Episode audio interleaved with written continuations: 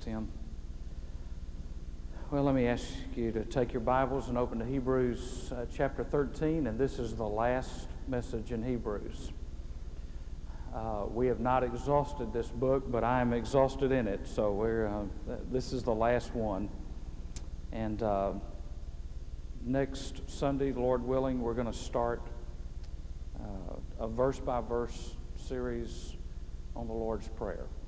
Actually, it's not the Lord's Prayer, it's the model prayer. The Lord's Prayer is John 14 through 17, but the prayer that he taught us to pray and how that impacts our lives and what we are actually praying when we pray the Lord's Prayer. There are many churches and many denominations that pray the Lord's Prayer uh, in every service. But what does it mean?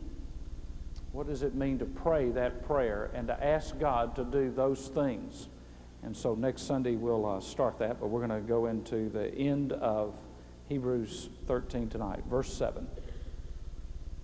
Remember those who led you, who spoke the word of God to you. And considering the result of their conduct, imitate their faith. Jesus Christ is the same yesterday and today and forever.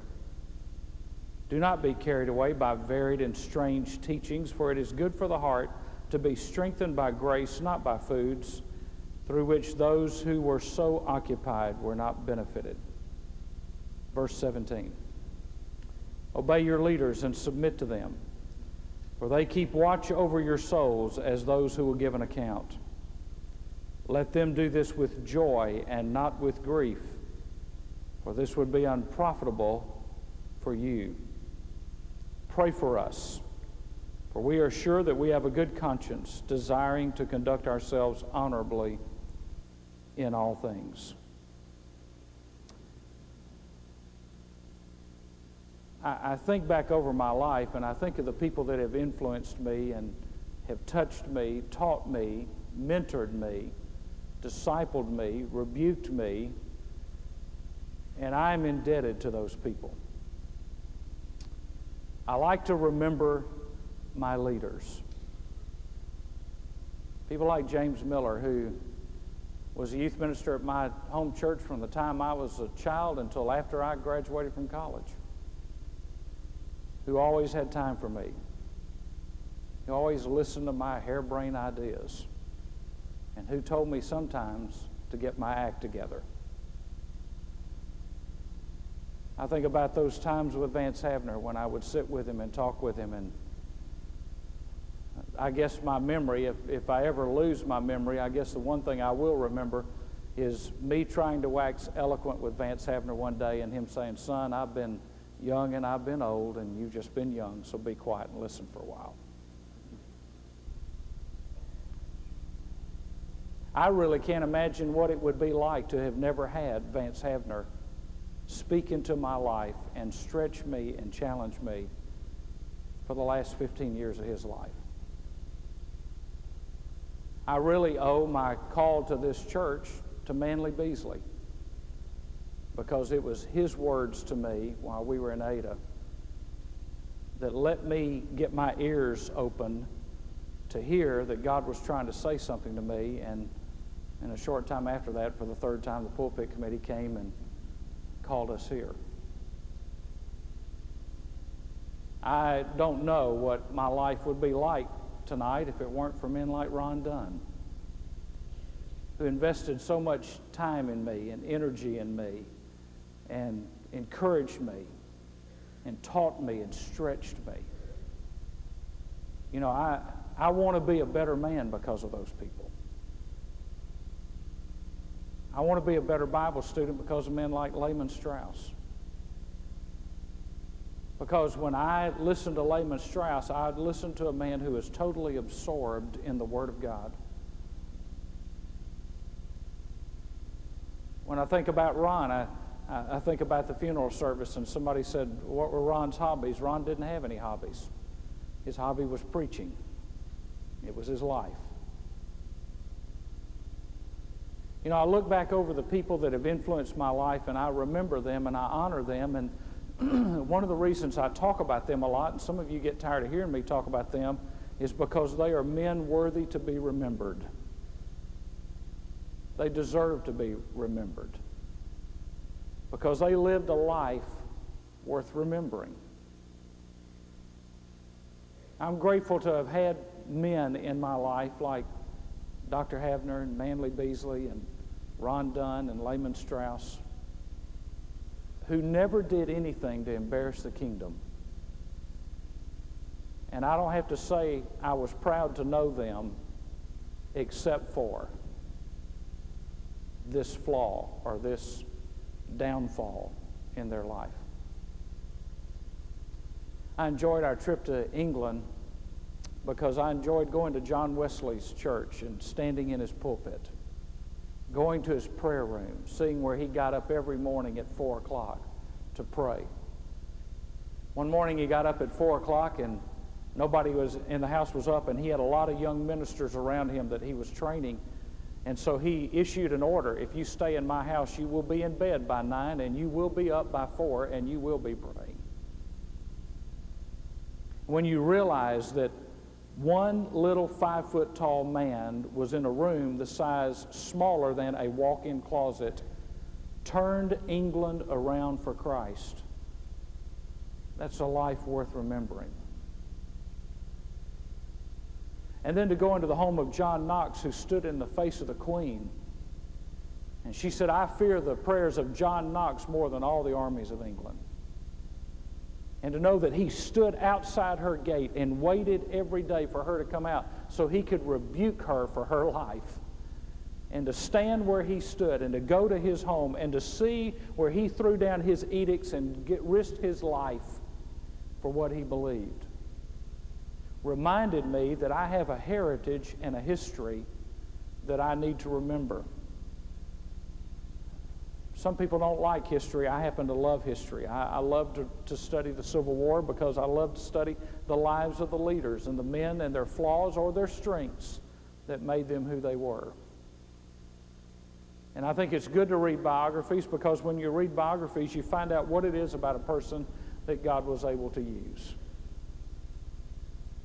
And when I think about what God has called us to do as a church, I think this church, more than any church I have ever been a part of in my life, and more than any church that I know anything about, has honored the men of God that have walked this way.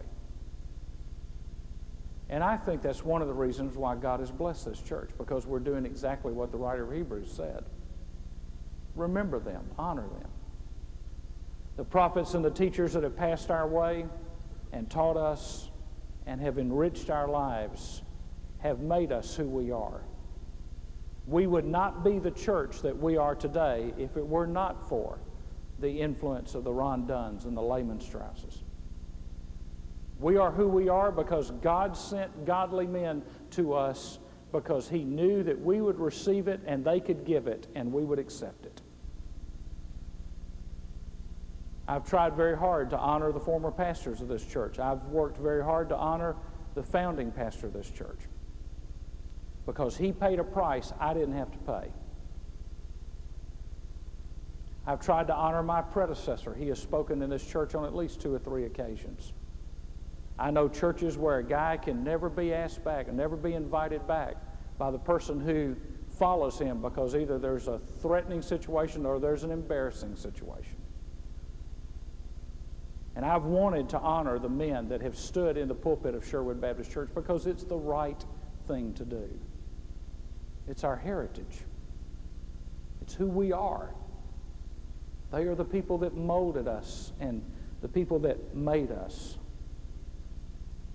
We have a guest house we call the Strauss House. And our guests stay there. When Ron was sick for those many weeks in here, can you imagine if we had not had that and he had been stuck in a hotel room, closed in in a hotel room for three and a half weeks until he got enough strength to go home? Do you know that the last book that Lehman Strauss ever wrote, he wrote in the Strauss house? Because we gave him time off and a place to stay because Lehman didn't own a home. A place to stay and a place to write. And my secretary and Shirley Horn helped him and he put together his last book because this church ministered to him. That's a blessing that sometimes we take for granted that we have the privilege and the opportunity to house the prophets of God sometimes. And when they come our way, we're able to bless them. And you remember the widow that blessed the prophet when he came to her house? I want to tell you something, folks. When we bless God's men, God blesses us. When we honor God's men, God honors us. And God shows favor toward us. Brian and I are working on a website for Vance Havner because there's not one out there. And the reason we're doing it is so that long after I'm gone and after all of us in this room are gone, if the Lord tarries, somebody will be able to find information about Vance Havner so that they'll remember that a man of God passed this way. Kay and I are working on some things so that Ron's ministry continues on. Because I think it's important that we remember them. And I don't think we worship them, I think we remember them. If you go out to our prayer tower, you will find stones of remembrance, bricks with people's names on them. And along there, you will find the name of every former pastor. When we started to do that, we didn't want to run the risk that we would leave somebody out. So uh, this church, out of the budget, bought those bricks for every former pastor so that people would know who was here before we came. You'll find the names of a Bill Stafford, a Ron Dunn, and others. Why? Because when people walk in there to pray, we want them to remember that somebody has plowed this ground for us. And somebody has laid a foundation for us. When I got the call about Ron, I was uh, in the car with Warren Wiersbe, and we were on the way to the airport to take Warren and Betty uh, to the airport so they could catch the plane to Chicago and I hung up, and, and I could tell Warren knew that it was a bad phone call. And so he said, What happened? I said, Well, Ron died. And he looked at me in the way that only Warren Wiersbe can look at you. And he said, So, I guess that means you're going to bug me now.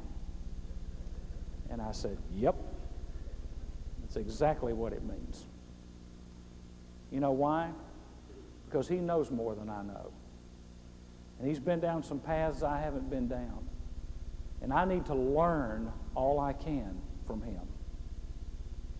The reason that I'm doing this coaching uh, ministry through John Maxwell is because there are some guys out there that have been in ministry just a short time and they need somebody to come alongside them. Some of the guys at my age and older are so busy they don't have time to invest in guys younger than them.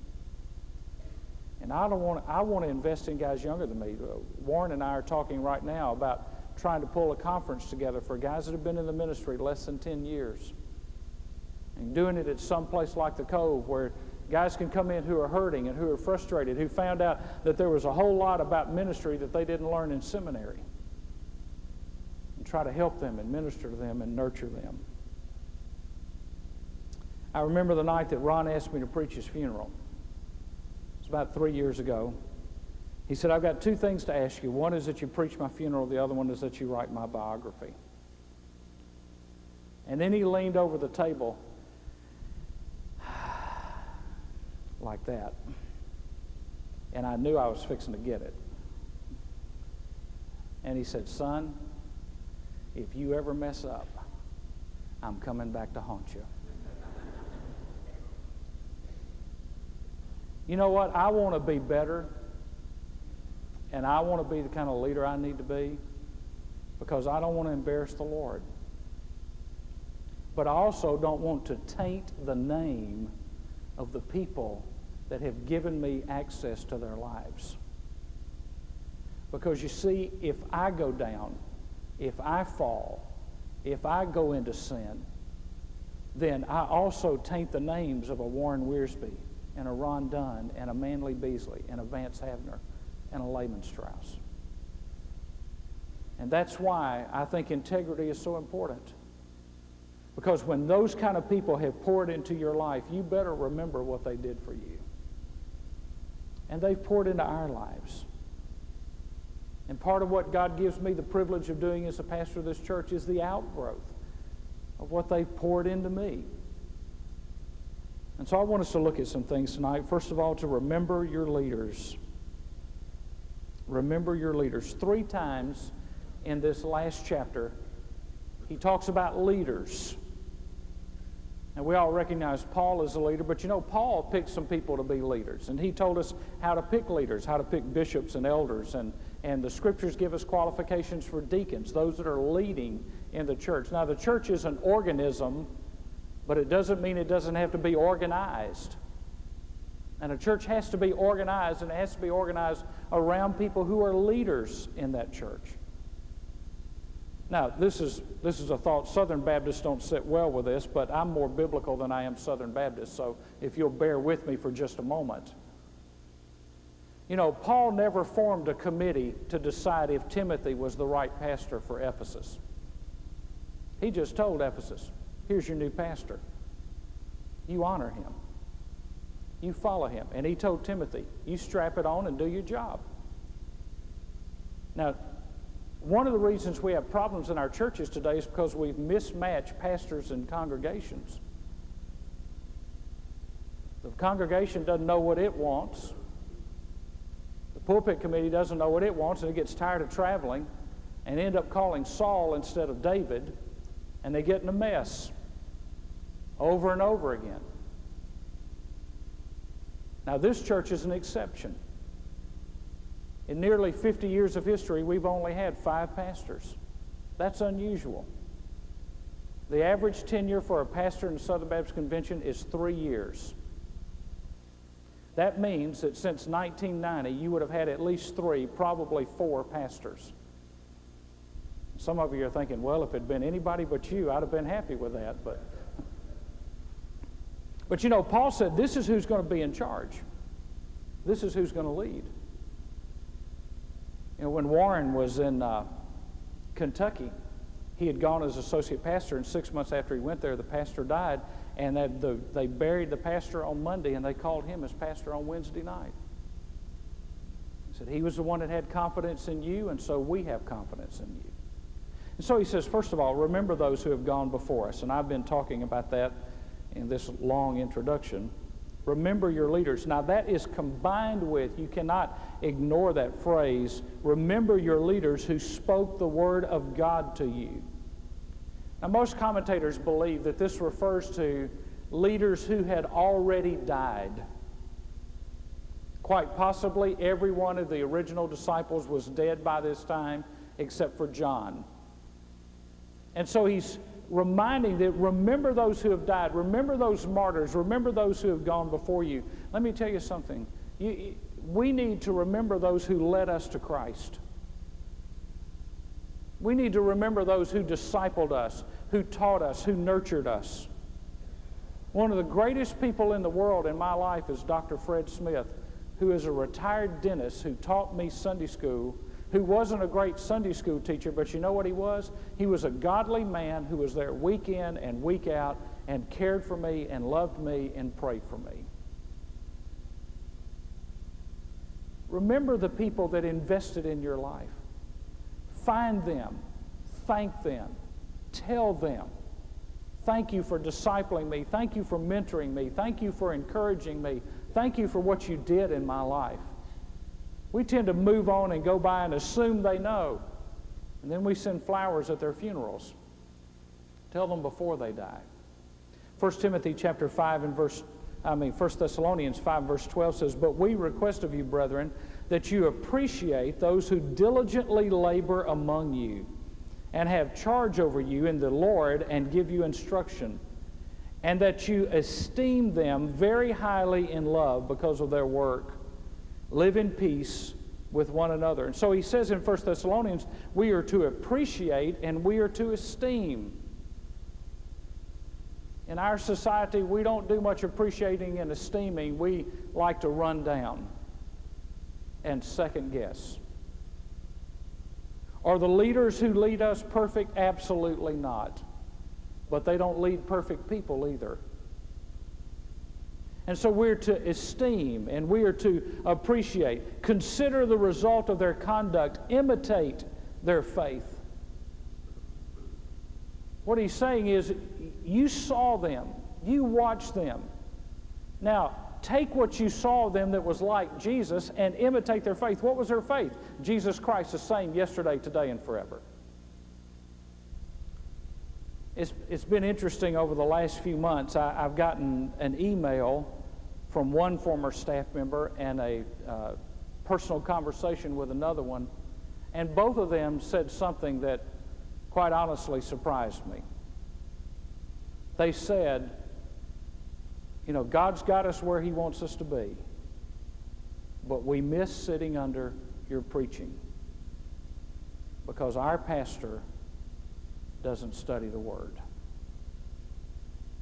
I appreciate that. I don't think my preaching's that great, but I appreciate the fact that they look back and they remember that God taught them something while they were here. Out of His Word, He says, imitate their faith. Their faith is worth imitating. Their lifestyle is worth considering. Their finish is worth honoring. Remember, he's talking about people that have gone. Not only remember those who have gone before us, but remember those who are still with us. Now, I want you to take Hebrews chapter 13, and I want us to walk down Hebrews 13 and look at several statements. Why should we remember those who are still with us? And who are we to remember who, who are still with us? Number one, we're to remember those who spoke the word, verse 7. Verse 7. Remember those who spoke the word.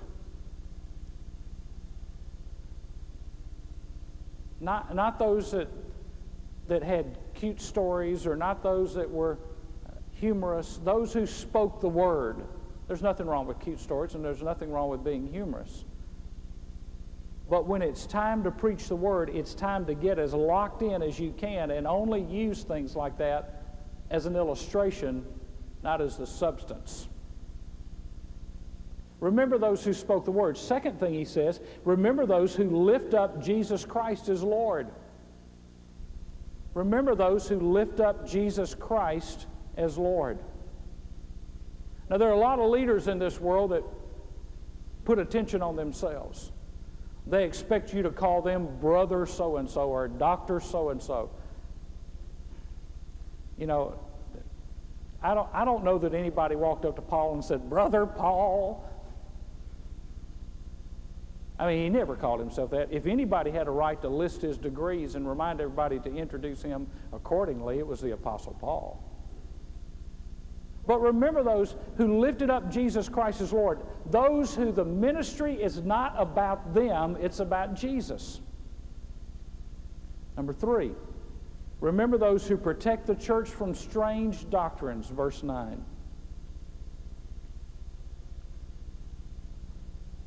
The way you keep from strange doctrines is you compare Scripture with Scripture. You don't take a text out of context and build a subject or a sermon on it or a doctrine on it or a teaching on it.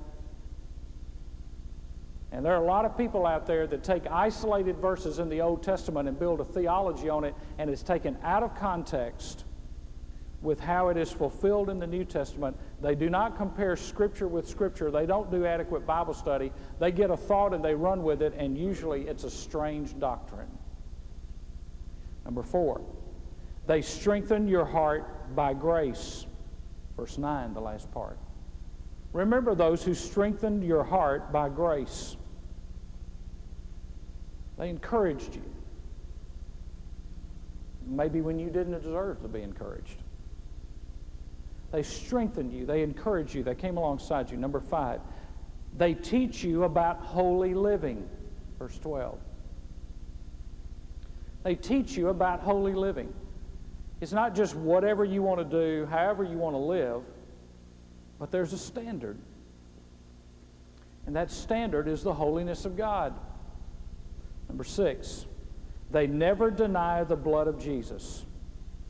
Verse 12. They never deny the blood of Jesus. Now, folks, anybody that doesn't preach and believe the blood of Jesus is not a minister of the gospel of Jesus.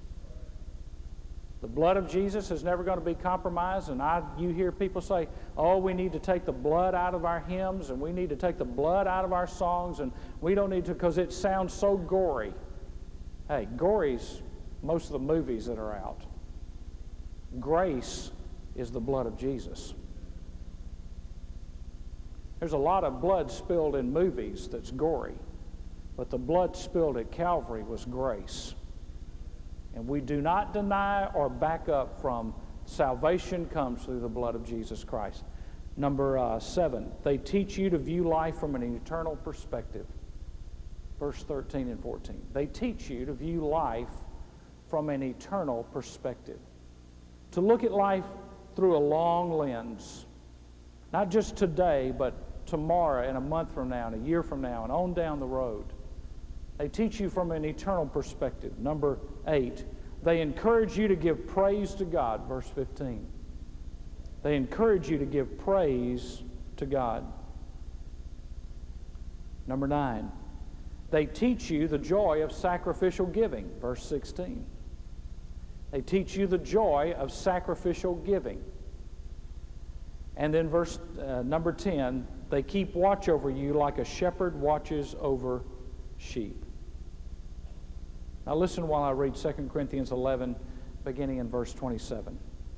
I've been in labor and hardship through many sleepless nights, in hunger and thirst, often without food, and cold exposure. Apart from such eternal, external things, there is a, listen to what Paul says, a daily pressure on me of concern for all the churches. Who is weak without my being weak? And who is led into sin without my intense concern? You know what, folks? If a leader doesn't care if their people get involved in sin, they're not a spiritual leader. If a leader doesn't stand at the edge of a cliff and wave a sign and say you're headed for trouble, they don't care for your soul. If a leader doesn't warn you, rebuke you, encourage you, love you, whatever needs to be done to bring you into fellowship with God, that person is not leading the way they need to lead. So we're to remember, then we're to obey, verse 17. And the first thing under this is obey your leaders as they teach you the Word of God. Now he ties obey and submit or accepting and respecting together. Warren says when a servant of God is in the will of God, teaching the Word of God, the people of God should submit and obey. Obey your leaders as they teach you the Word of God. Now, I'm not an authority on church growth, but I know how to view the landscape. And I can tell you that there is not a strong, evangelical, evangelistic, growing, dynamic, worship filled, word filled, Christ honoring church in America that does not have a strong leader. You will not find a church that's growing that has a weak leader because people never rise above their leadership. Individuals may, but a church never will. And if you look at the strong, great churches in America, you will find a strong leader. Everybody's impressed with the Brooklyn Tabernacle. I want to tell you something. Nobody sneezes at the Brooklyn Tabernacle that Jim Cymbala doesn't know about it. And I mean, you want to talk about somebody that can have a come to Jesus talk with people, Jim Cymbala can do it. He's taken a church from 12 to about 5,000. I'd say he's done a pretty good job converting prostitutes, transvestites, homosexuals, adulterers, pimps. And you know why he has to be that kind of strong leader there? Because they live in a culture that's out of control. And they need that kind of strength of leadership. I want to tell you, I watched him one Sunday, and a baby cried in the balcony, and he just made a look, and there were eight ushers moving. I sat on a row, and there was a lady sitting behind me. We had a row taped off uh, for us when we got there, and uh, he had reserved some seats for a few people. And, and so I was sitting there, and there was a lady sitting behind, and this lady sitting behind her said, uh, You need to get up and leave. You need to move. So, well, I always sit here. She said, Not today, you're not. So, why not? So, you see that tape on that row right there? You know why that row's taped off? Pastor taped that row off. What makes you think you can come in here and move that tape? It's a good word for some of the people who move ropes in our church, just while I'm thinking about it. But she said, You, you better get up and move. She said, Well, I always sit here. She said, Well, she said, I'm just telling you, you're going to be embarrassed when the pastor comes back here and tells you to move.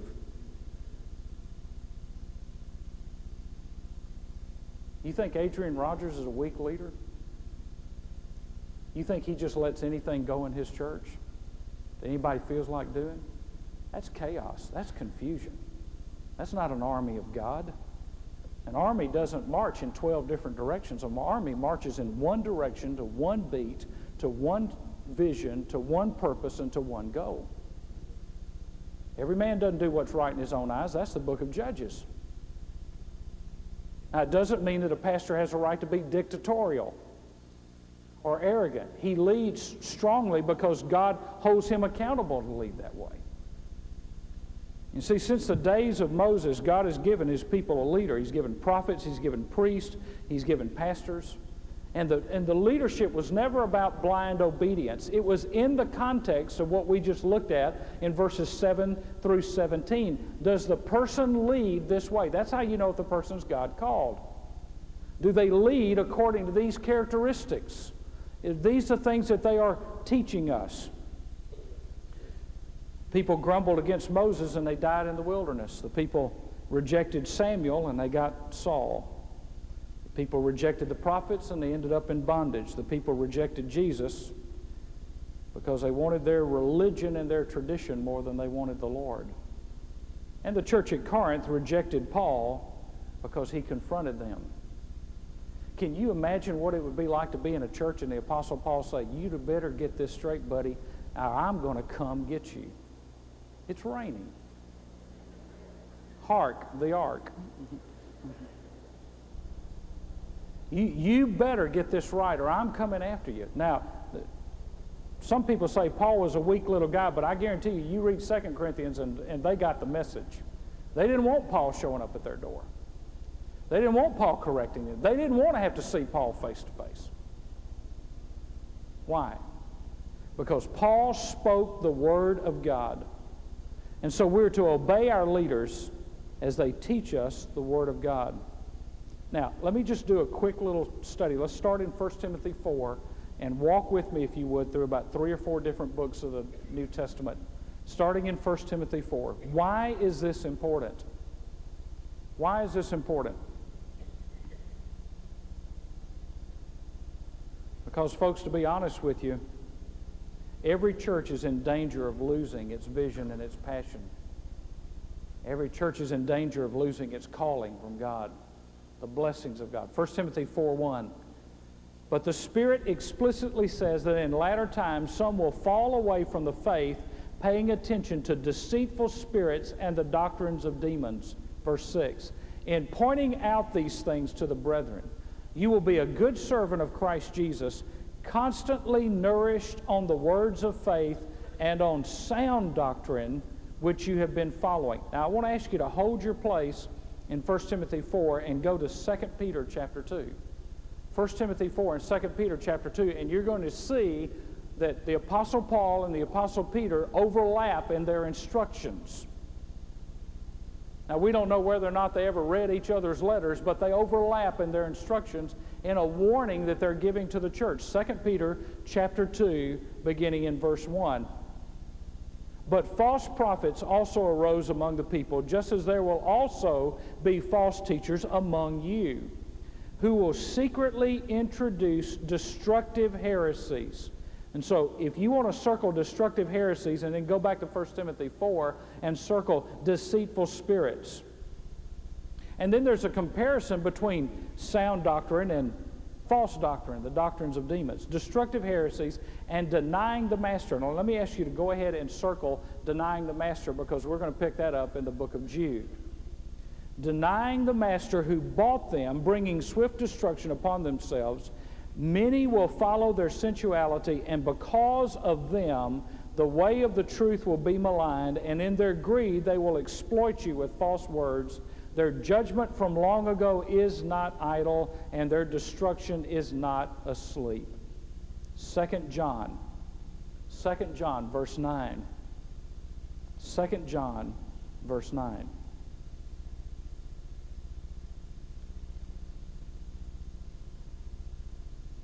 So you've got Paul in 1 Timothy 4 talking about deceitful spirits, Peter in 2 Peter chapter 2 talking about destructive heresies.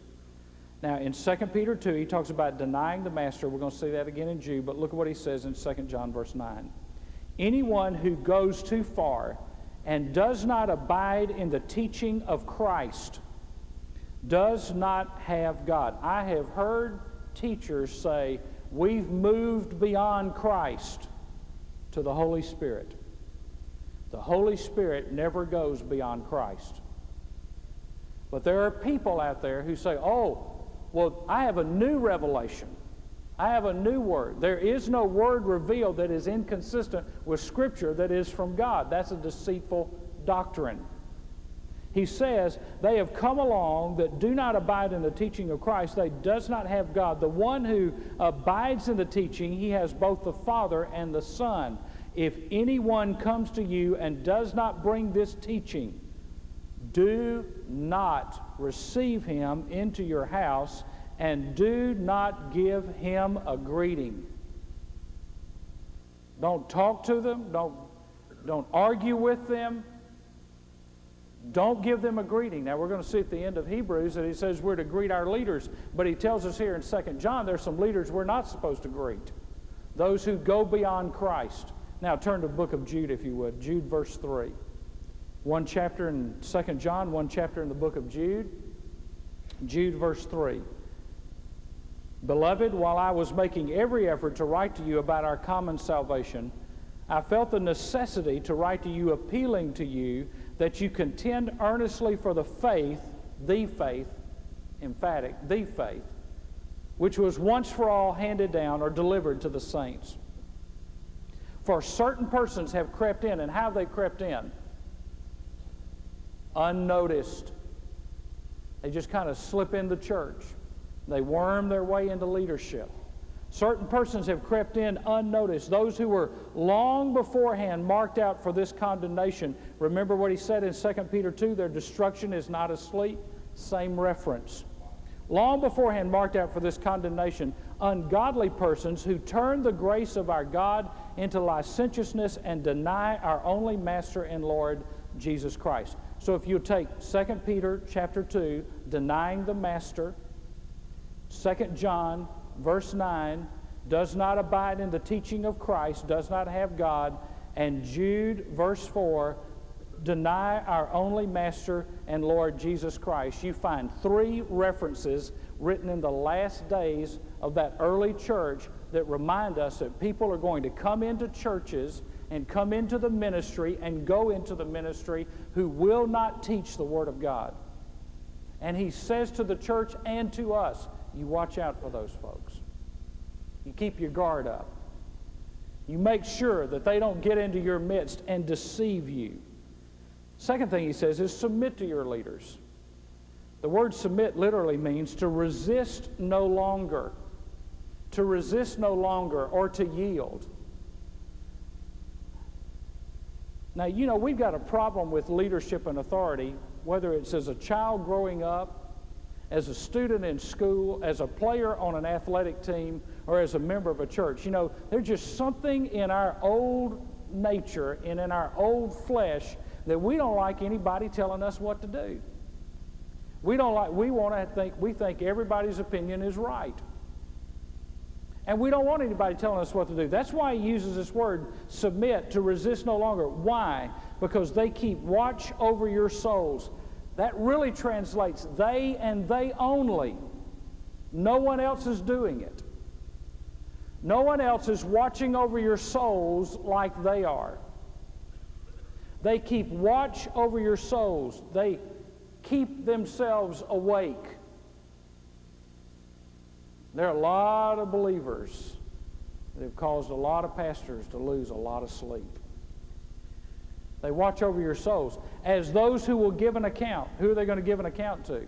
Not the board, if it's that kind of denomination, not the elders, not even the deacons, not even the personnel committee. Who they ultimately give account to is to God. That's why James says in chapter 3 and verse 1 Not many of you should presume to be teachers, my brothers, because you know that we who teach will be judged more strictly.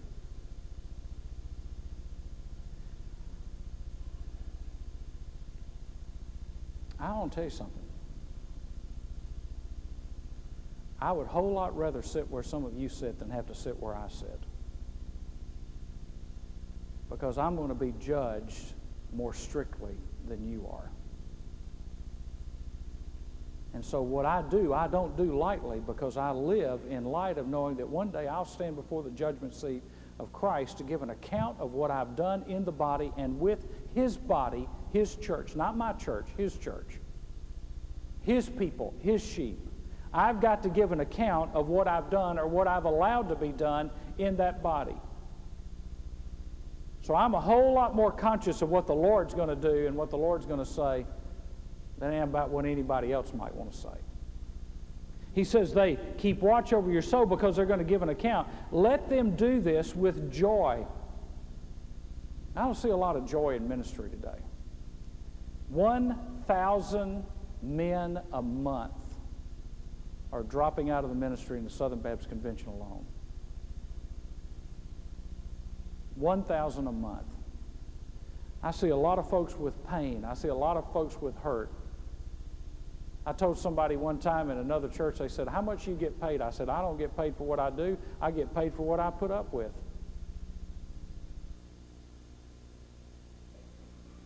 Let them do this with joy. Now, I'm going to be honest with you.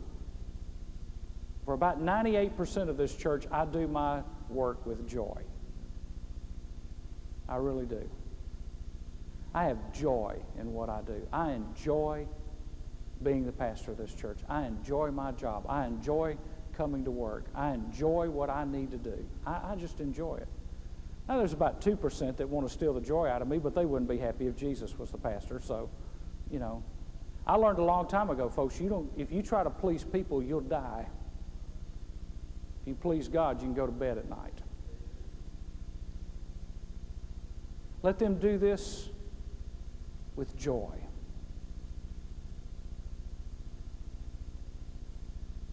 Or if you got some friends in some churches that are giving their ministers grief, you need to tell them in the name of Jesus to just shut up. Because they're keeping their ministers from doing their ministry with joy. And by the way, look at what he says not with grief, for this would be unprofitable for you. He didn't say it'd be unprofitable for the minister. You know what God will do to a minister that doesn't get to do his ministry of joy? That has God will just pick him up and move him. Remember what Warren Wiersbe said when he was here a few weeks ago? Sometimes the biggest judgment God can ever send to a church is to give it what it wants. Oh, we just want a preacher that'll just love us and pat us on the back and, and tell us how wonderful we are, yeah, and your soul will go downhill it'll go downhill. I want to tell you something. Nobody wins a Super Bowl. Nobody wins a World Series. Nobody wins an NBA championship that's always trying to make everybody happy. Can't do it. If you want to win in the Christian life, you've got to have somebody that pushes you. You got to have somebody that holds you accountable. You have to have somebody that says, This is the standard, this is the way, walk in it. Now, 3 John verse 4, it says, I have no greater joy than to hear that my children are walking in the truth. Philippians 4 1, Paul talked about that congregation as being my joy and my crown. You say, well, how unprofitable would it be for me? I don't know. You'll find out at your judgment seat how unprofitable it'll be. You say, well, what if I don't like it? Hey, I served 15 years on the church staff. There are a lot of things I didn't like. A lot of things that I thought, you know, I know better. You know, I sat in my office sometimes and I thought, you know, if I was a pastor of this church, this is what I'd do. One day God said, okay, I'm going to let you be the pastor of a church, big boy. And you know what I did? I called some of those pastors and said, what do you do? Because I learned it's easy on the other side of the desk to speculate about how it ought to be done. But when the buck stops with you, you better know that God's told you to do something. And that's not always easy. It'll be unprofitable for you. Then the last thing he says, We've been here a long time, and I appreciate you listening. Last thing he says is pray for us, verse 18, and greet all your leaders, verse 24. Charles Finney had a man who traveled ahead of him and traveled with him that never heard Charles Finney preach. He would rent a room and he would stay in that room and pray for God to fall on a meeting. D.L. Moody would often wire R.A. Torrey when he was in a meeting or a crusade. And he would say to him, This is what I want you to pray for. And they would take all the students out of Moody Bible Institute, what became Moody Bible Institute, and they would take the students out and they'd spend all night praying. And as the students were praying, God would begin to move in people's hearts. Read the quote at the bottom of your notes, if you would, please. Charles Spurgeon, who's considered the greatest preacher that's ever lived, I think he was the greatest preacher that's ever lived because every Sunday when he preached, there were 300 people in a room below his pulpit interceding for him. That's why Spurgeon was a great preacher, because he had great people praying for him. Spurgeon said, My people, shall I ever lose your prayers? Will you ever cease your supplications? Will you then ever cease to pray? I fear you have not uttered so many prayers this morning as you should have done. I fear there has not been so much earnest devotion as might have been poured forth. For my own part, I have not felt the wondrous power I sometimes experience. Pray for your leaders. I don't apologize for asking you to pray for me. I need you to pray for me. If you want me to get better, pray for me. God can speak to me sometimes when you can't. And you know, maybe I've learned a few things. If I've learned them, it's probably because somebody prayed that I would learn them. Pray for your staff. Not just when their names happen to come to mind. Pray for them every day. I got a note from Warren on Thursday. And the last thing he wrote on the letter was, I pray for you daily. I want to tell you something. That makes me think about what I'm going to do that day. I know the Lord prays for me. I know the Holy Spirit prays for me. But when I know other people are praying for me, it makes me more conscious of what I need to be. And who knows what I've been spared from, and who knows what has not happened or has happened because of the prayers of the saints. Greet your leaders. Talk to them. Say hello to them. Greet them. Honor them. Welcome them. Revere them. That's what he's saying.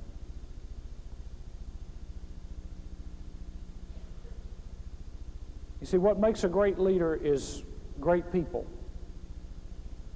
And every great leader has great people around them.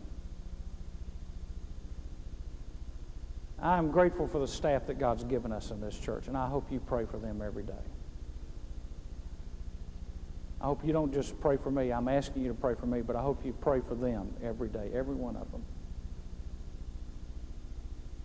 I hope you lift their names up to the Lord. I Hope you pray for their wives, their children, for God to bless them and God to use them, God to touch them, to mold them into His image. Because you see, a pastor is only as strong as the people that are around him. Because we can grow weary in our work. I told Terry on the way to church tonight I went to the doctor this week. He finally got me in. And, uh, you know, I love going to the doctor like nothing. Uh, and, uh, you know, I went, and uh, this is the first time in five years that my blood pressure has been normal. It's 120 over 80. I mean, for me, that's been incredible. There was one Sunday when I preached when my bottom number on my blood pressure was 145, which is stroke level. And this is the first time it's been normal. Somebody asked me, what do you attribute that to? I said, this cotton picking building is finished. But I want to tell you something, folks. As honestly as I know how to say it, if it hadn't been for some of the men I had around me, I probably would have already had a heart attack. If John Hemken had not protected me as much as he has, I could be dead. Because it was by him protecting me and letting me do what God wanted me to do and him covering some bases. And sometimes he's been criticized for things that I ask him to do. And he's filled roles that people that have criticized him don't have the guts to fill. But if he hadn't been here, I probably would have had a heart attack. I could have been dead. But because he and others have stood by me and protected me and loved me and encouraged me and told me when I need to back off and told me when I need to push forward and helped me to see a big picture, I'm a better man and I'm a better leader. And so I want to encourage you to do something, folks. If you got a favorite staff member, that's fine. But you better love them all because they're all here to help build the body. And each one contributes in a different way. And don't love a staff member and don't love a pastor more than you love Jesus. And don't follow men, follow God. And follow God as far as those men follow God. And if they stop following God, you keep on following God and don't use them as an excuse. This church must never be built on personalities. The sign of carnality in Corinth was, oh, I'm of Paul, I'm of Apollos, I'm of Cephas, I'm of Jesus. They were, they were staff and preacher followers. They loved the preachers more than they loved Jesus. And they got divided up into little groups about who had the best preacher and who had the best person. And well, I've got Paul. Well, that's nothing. I've got Cephas. And that, well, that's nothing. I've got Apollos. And well, that's nothing. I'm, I'm over here. And, and they got into all this. You know what that was? It was a sign of carnality. Following men more than following Christ is a sign of carnality. It's not a sign of spirituality it's a sign of carnality. And you and I are told to follow our leaders only as they follow Christ. And when they're following Christ, give it your all. Get there and hold hands with them and help plow the ground with them. Because if you don't, it would be unprofitable for you.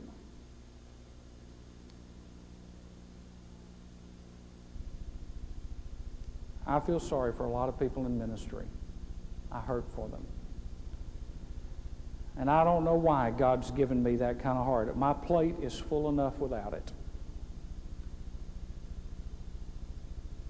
But I've seen the pain and the anguish in so many men's eyes who get no encouragement, who do not get the kind of support that I get, the kind of encouragement that I get who never get a prayer card or a prayer note from anybody.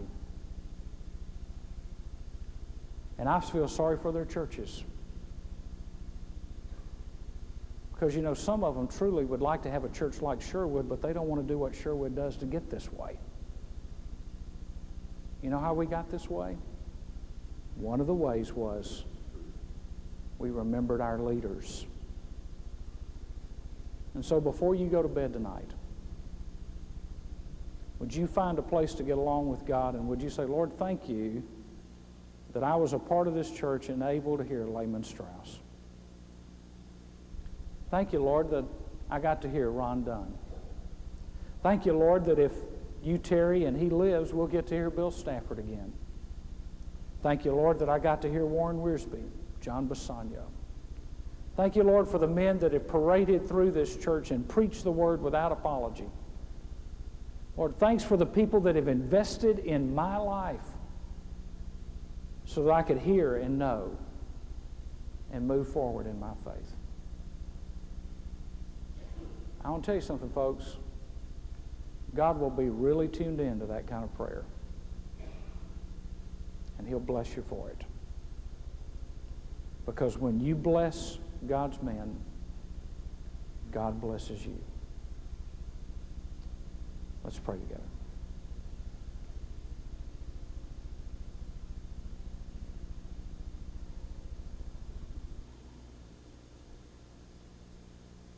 Some of us need right now to just thank the Lord for that man or that woman that led us to Christ or discipled us or taught us.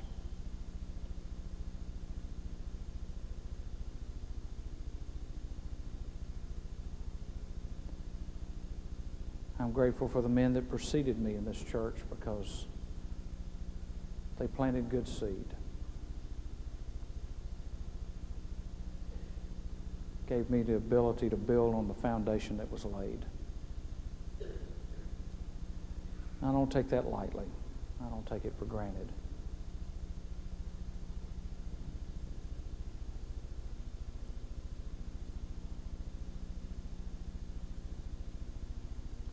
You know, this side of eternity, we're never going to hear some of the folks I talked about again. We may hear them on tape, but we won't ever get a chance to talk to them or see them or hear them in person again.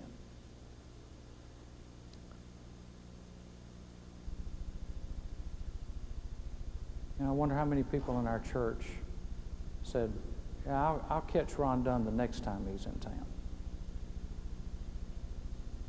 There's not going to be a next time.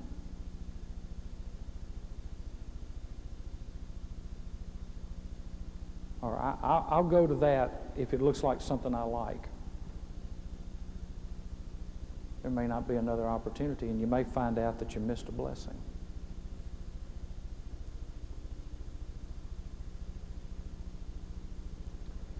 So, tonight I want us just to pray, and after I pray, we'll take our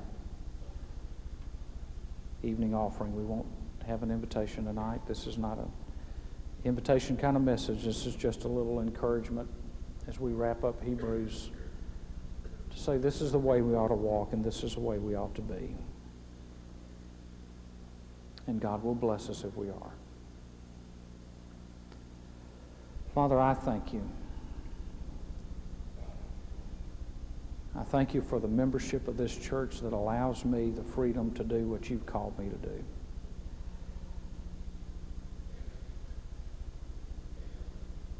Lord, as I look across this room tonight, I thank you for the many, many people who allow me to do this with joy and not with grief.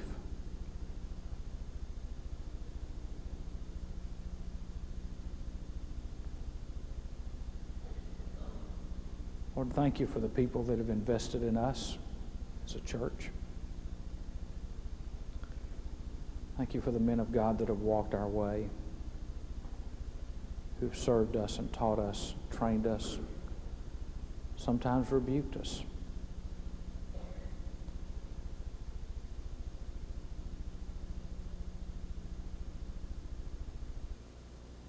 Father, I'm reminded tonight that it is by the power of the Holy Spirit and the prayers of the saints that we're able to do a lot of things that we couldn't do otherwise.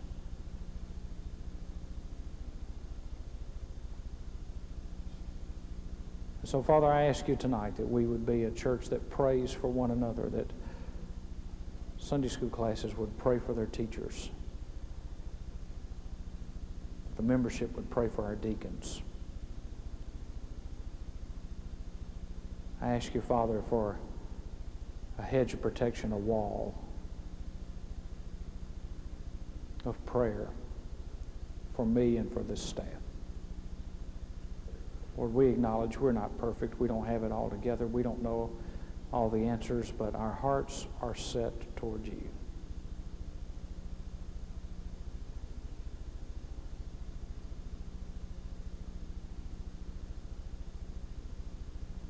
And so, Father, tonight,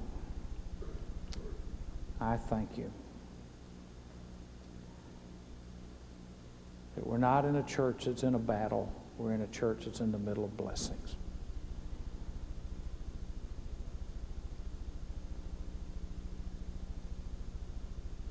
And Lord, I pray for every church in this community that they would honor their pastors and honor their leaders the way you've commanded them to do. So that our churches would be spiritually minded and not carnally minded.